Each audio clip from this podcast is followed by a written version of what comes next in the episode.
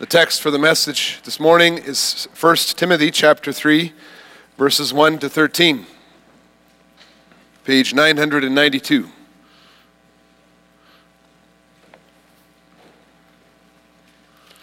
Hear the word of God. The saying is trustworthy. If anyone aspires to the office, office of overseer, he desires a noble task. Therefore, an overseer must be above reproach the husband of one wife, sober minded, self controlled, respectable, hospitable, able to teach, not a drunkard, not violent, but gentle, not quarrelsome, not a lover of money. he must manage his own household well, with all dignity, keeping his children submissive. For if someone does not know how to manage his own household, how will he care for God's church? He must not be a recent convert, or he may become con- puffed up with conceit and fall into the condemnation of the devil. Moreover, he must be well thought of by outsiders so that he may not fall into disgrace, into a snare of the devil. Deacons likewise must be dignified, not double tongued, not addicted to much wine, not greedy for dishonest gain.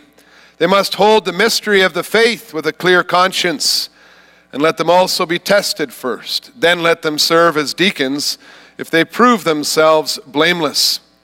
Their wives likewise must be dignified, not slanderers, but sober minded, faithful in all things. Let deacons each be the husband of one wife, managing their children and their own households well. For those who serve as, excuse me, uh, starting at verse 13 again, for those who serve well as deacons, gain a good standing for themselves and also great confidence in the faith that is in Christ Jesus. Beloved congregation of our Lord and Savior Jesus Christ, if the Lord is in heaven, how can he really take care of his church on earth? How does he oversee our souls and guide us in our spiritual lives, like we prayed for him to do in, in Psalm 5? How does he apply his word to the very personal and specific challenges that we face each day? How does he care for our physical needs? The Bible reveals that since the beginning, God has done this through the members of his church here on earth, who are tools in the Redeemer's hands. The list of qualifications that we read that God gives to us shows us that he wants us to know the Good Shepherd of our souls personally so that all of us can enjoy the fullness of Christ's love in the church. The presence of faithful ambassadors of the king. Ambassadors are people who, who represent the king in, in other places, stewards. The presence of faithful ambassadors of Christ the king in the church, they help people to see God's presence, to learn about the character of their shepherd, Jesus Christ. When God calls ambassadors in his church to do his work, he tells them to do it the way that he would do it. And then that shows us what he values. It shows us what God considers important in the lives of believers in your lives. He teaches us that a man's character is as important as his work. And a man who aspires to the office is not only aspiring to do a particular task, but he is also aspiring to be Christ like in his character. When we see the kind of men that God appoints to leadership positions, we rejoice. We rejoice to see what God values. We rejoice to see how God wants to be present among us. We see that we have an overseer of our souls who is capable, who is caring, who is connected, who is loyal, who is peace loving, who is pure. Jesus Christ knows how to lead in such a way that it is a joy to submit to Him. It's easy to follow Him with confidence, knowing that He is bringing us to the right destination, that He is guiding us in paths of truth and light. And when we are faithful in preparing and training pointing and, and, serving as faithful men with the qualifications that God gave to us in His divine word, then we may experience God's love, this special love, in all the trials and the triumphs of this life until He comes again. And I preach to you the gospel of Jesus Christ under this theme the Lord guides and provides for His church through faithful overseers and deacons. And we'll see that faithful ambassadors reflect Christ's care, and faithful ambassadors reflect Christ's character. Our ascended Lord Jesus Christ continues to guide his church as the Holy Spirit raises up men who can represent the Good Shepherd. Faithful ambassadors reflect Christ's care in two ways, which were first clearly spelled out in the New Testament in Acts 6 serving the tables and the ministry of the word and prayer. These two ways to represent the Good Shepherd in the church are seen in the address to the church at Philippi, verses 1 and 2. It talks about elders and deacons, and then in our text with the words overseer and deacon. The word overseer that you can see in our text in verse 1, it's synonym to the word supervisor. Both words point to the task of serving the church as leaders and guides who have the whole picture or situation in view. They're overseeing. Super means above, and vision means to, to see. And when we compare Titus 1, verse 5, and Titus uh, 1, verse 7, we see that the words of, uh, of overseer, we see that the office of overseer was filled by elders, a term that would already be familiar to the church who knew the Old Testament. You look at the Old Testament, you see that elders were spiritual fathers of the congregation who had earned the respect of family members and employees by their wise teaching, their able government, and their impartial judgments in cases of dispute. We read about that in Deuteronomy chapter 1. And although in the New Testament the family connections within the church were less defined, the Holy Spirit continues to call faithful spiritual father figures in the church to represent Christ's caring and wise rule and guidance in the church. When Paul speaks about the need for the elder to be a husband of one wife and capable of managing his own household well, it becomes clear that these overseers are to be men God gave the task of headship to men who must also represent Christ's headship in the church as he guides his flock in the right path. And finally, when you compare the lists for the overseers, so that would be the first seven verses, with the list for the deacons, and you try see what's different, you can see that the elders are distinguished from the deacons because they must also be able to teach.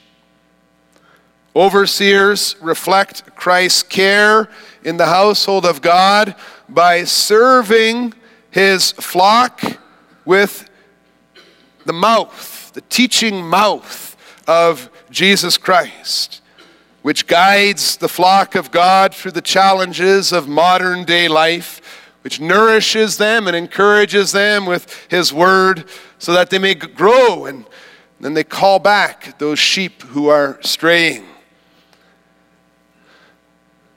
The overseers, the spiritual fathers, are the mouth of Jesus Christ in the congregation.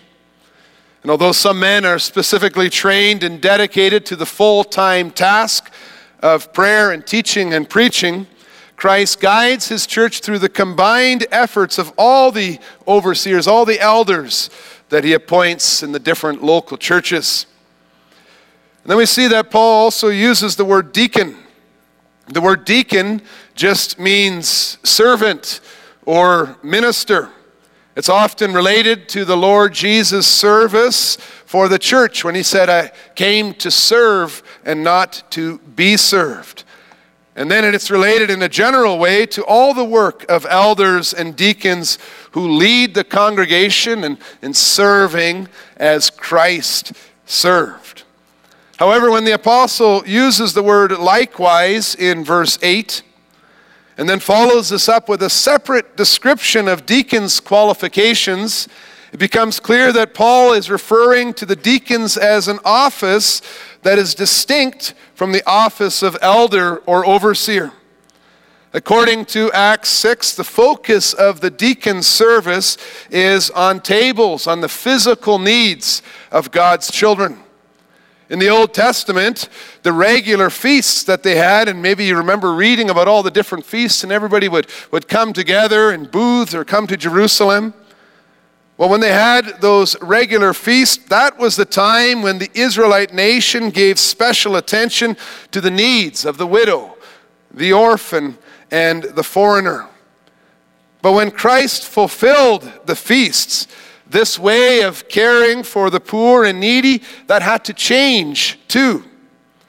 And since the temple and synagogue rulers and the administrative personnel in the temple, they were no longer a part of the New Testament church, it was necessary to continue the ministry of service through the new office of deacon. And that's what we see a little bit when we read Acts 6.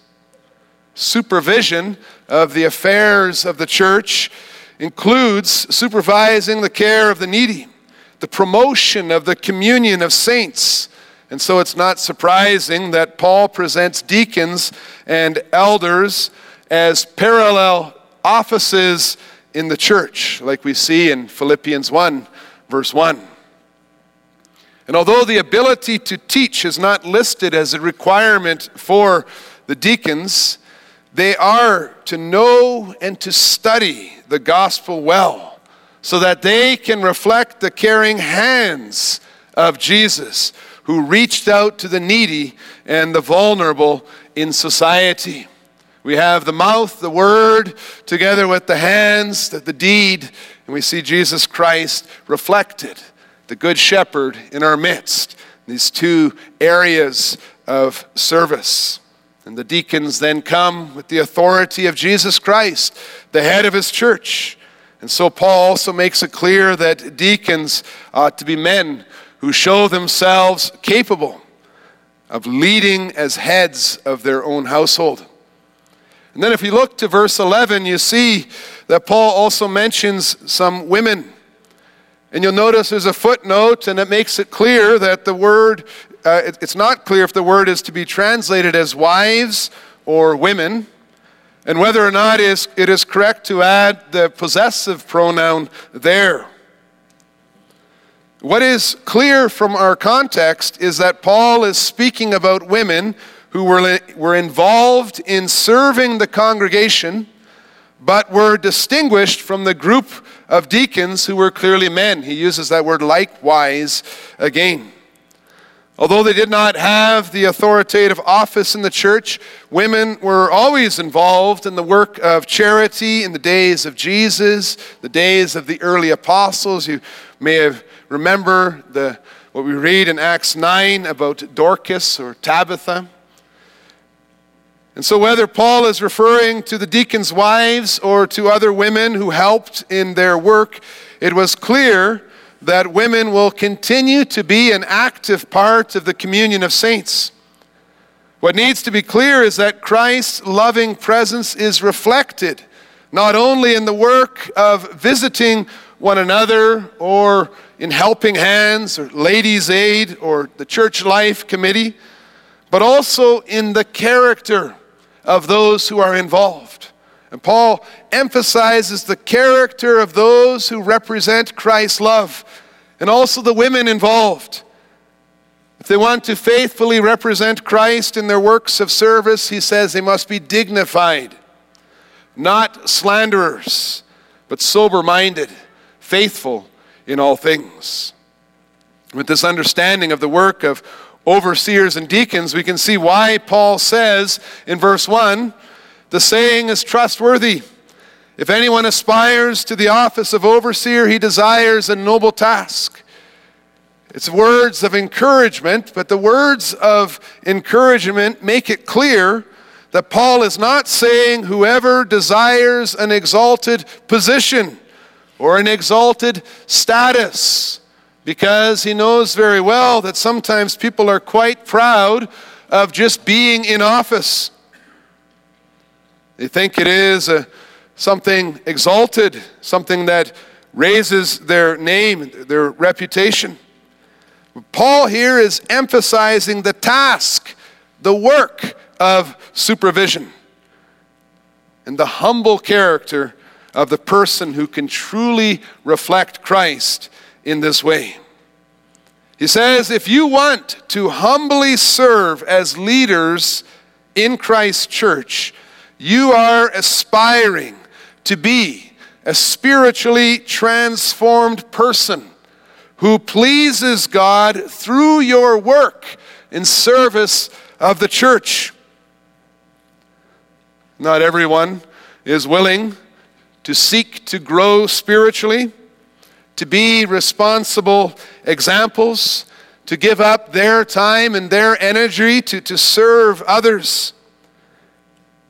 And then to encourage men who serve as deacons the Holy Spirit promises, and that's the last verse of, of the passage today, he promises that when they are faithful in their humble service as deacons, Christ's love will be seen in and through them, and so they will gain a good standing for themselves and also great confidence in the faith that is in Christ Jesus. So that's verse 13. How enriching it is when we have the opportunity to imitate Christ's self sacrificial love by serving the physical needs of the members, by seeing the reaction to Christ's love in their lives. Paul says, What a, what a great reward! What a great blessing! What a blessing it is to know in this very clear and concrete way that Christ Jesus is a real shepherd. He is alive. He, he cares for our physical needs in concrete ways. To tell people that you do your work in Jesus' name. It's no wonder that God's people aspire to service in the church. And as we read about the different ways that Christ shows himself in our midst, we are overwhelmed. We are overwhelmed by the trust he places in a few men. Our loving king makes his name vulnerable to abuse. And an unfaithful leader can really give a bad picture of who Jesus Christ is in the church. This is why the Holy Spirit is very precise in his description and he governs all the qualifications that we will look at with the words, it is necessary. He must. There is no flexibility in the shape of the office of reflecting the love and the headship of Christ who came to serve and not to be served. The office comes first, the office precedes the man. And therefore, the men who are chosen to the office, who accept this position, must reflect the character of Christ Jesus. When Paul was seeking suitable men for the office in Acts 6, he told the congregation to find men who were full of the Spirit and wisdom. In the Old Testament, the Lord Himself appointed the wise understanding, experienced men as heads of the congregation. And he gave them the Spirit to fulfill their tasks. You can see that in Numbers 11.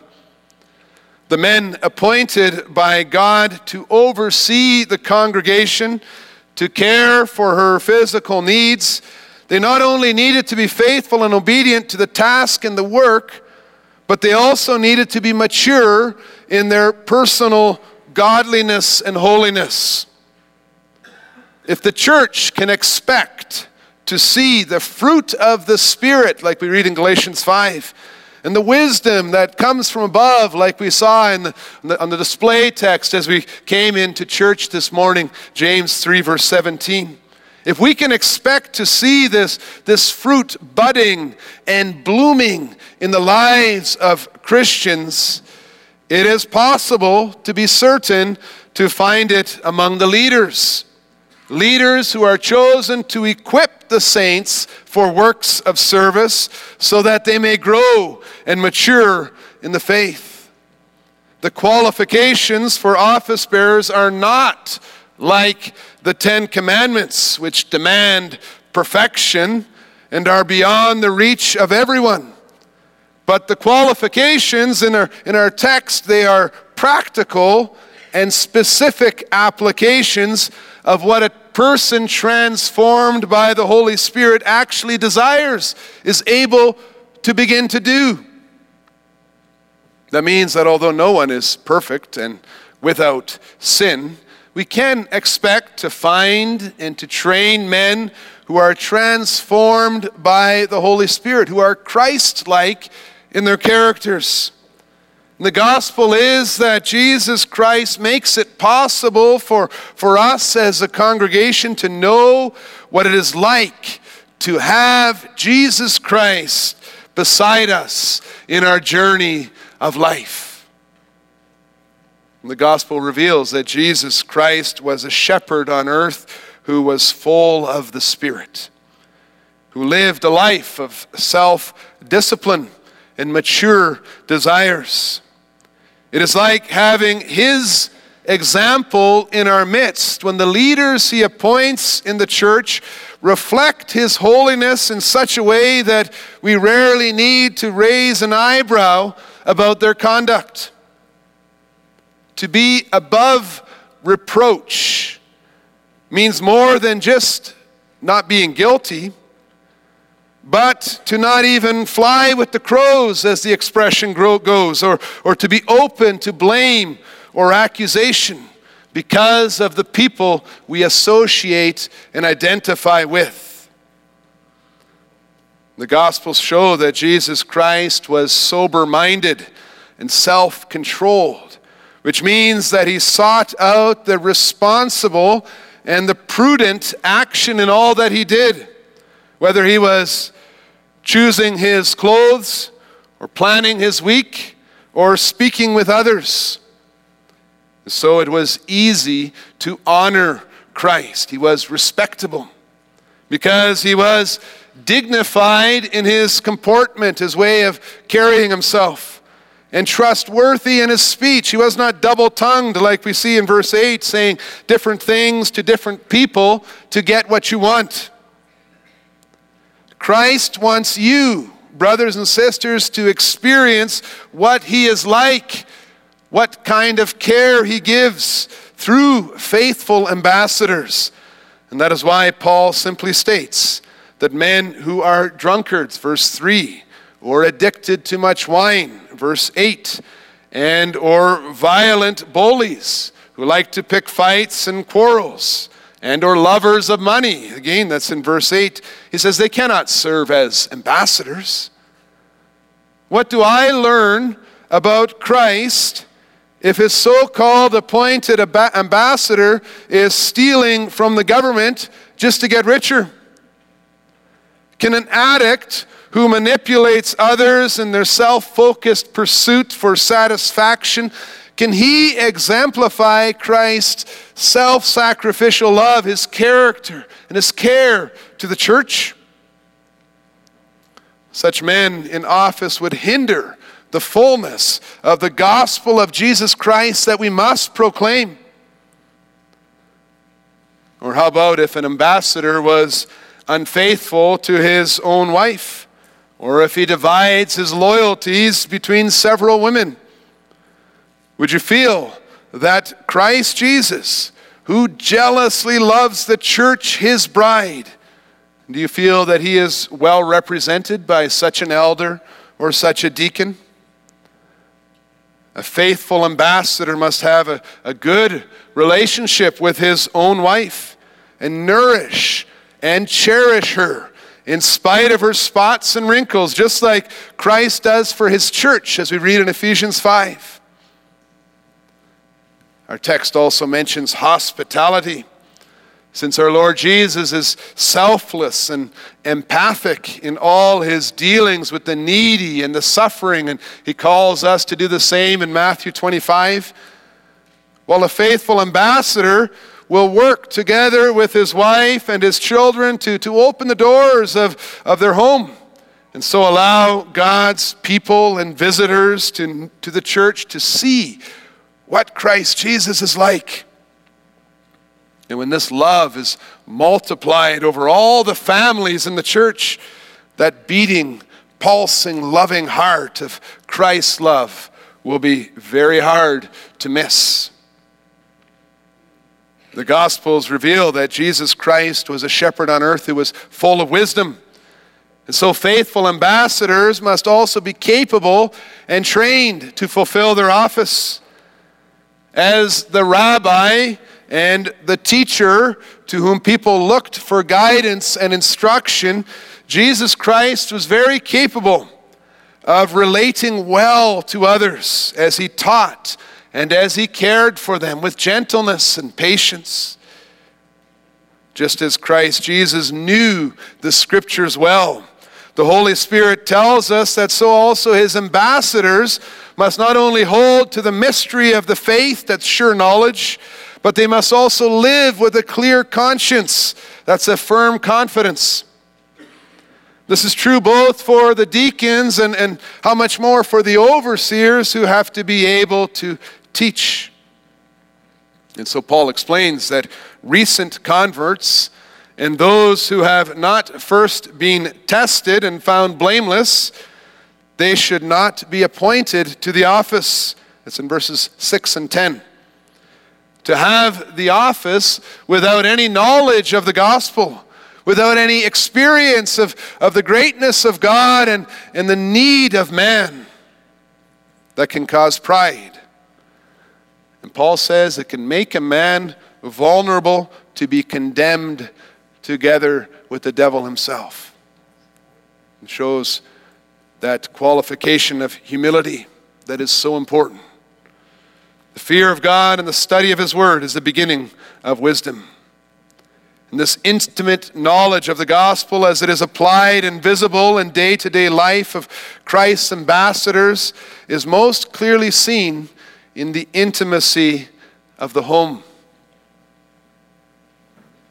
The Holy Spirit teaches the church that one can evaluate the capability of a man for the office by his ability to reflect the headship of Christ in the home. And so, if a church does its work properly, they would speak to the wives and the children of a potential leader to see if they would agree that their husband or their father is fit for the office. Do his wife and his children consider it a joy and a blessing to follow their husband's leadership because they see how it brings them closer to the Heavenly Father. Can the wise headship of a man be seen in his ability to cooperate with his wife, his helpmeet, as they together raise their children in the fear of God's name? Furthermore, Paul tells us that when we evaluate a man to see if he is fit for his office, we should not only consider whether or not his wife and children are submissive, but also how they submit or in what way they are submissive. That submission manifests itself. It's important to ask, it's not just a goal, yeah, they, they obey me, they submit, but it's how. Why? How did people follow Jesus Christ? Was it with fear of the consequences if they did not follow him? The perspective of a man's children clearly reveals how much that man reflects the headship of Christ in his life. However, since a bad situation often includes forced silence in the home, the Holy Spirit also teaches us to consider how those outside the church see a man. How is he known among his neighbors, his colleagues, and his employees? What kind of person do they see during the week? Do they see him, and we read that in verse 7, trapped in the snares of the devil, so that he has fallen in disgrace among them, not so much because of his sins, but because of his hypocrisy? A man who does not reflect Christ's loving, gentle, self controlled, truthful, and humble character among outsiders should not be appointed as an ambassador of that King, Jesus Christ. How can Christ shine in the world?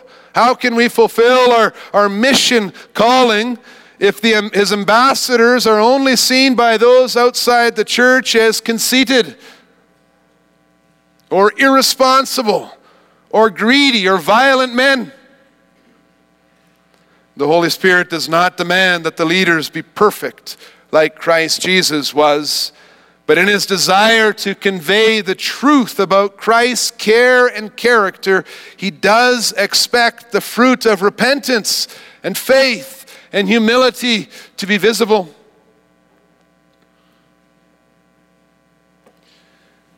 So when we open up 1 Timothy 3, we realize that these verses aren't just for office bearers. We realize that this list of qualifications is a revelation of who Jesus Christ is. It's a revelation of who your shepherd is like or what your shepherd is like. We learn about what he does, and we learn about how he guides and provides for us. And those of us who hold office in the church are reminded how much we need to know and to love, to embrace Jesus Christ. And we pray, O Spirit, lead us by your word, to give ourselves first to you and then to your people, and sanctify us more and more by your power, so that we may grow in wisdom and personal holiness, and so faithfully reflect Christ's care and his character to your beloved congregation. And those of us who may experience Christ's guidance and provision in their interaction with the overseers and the deacons are led to praise our King for his gracious, ever present pastoral supervision and service.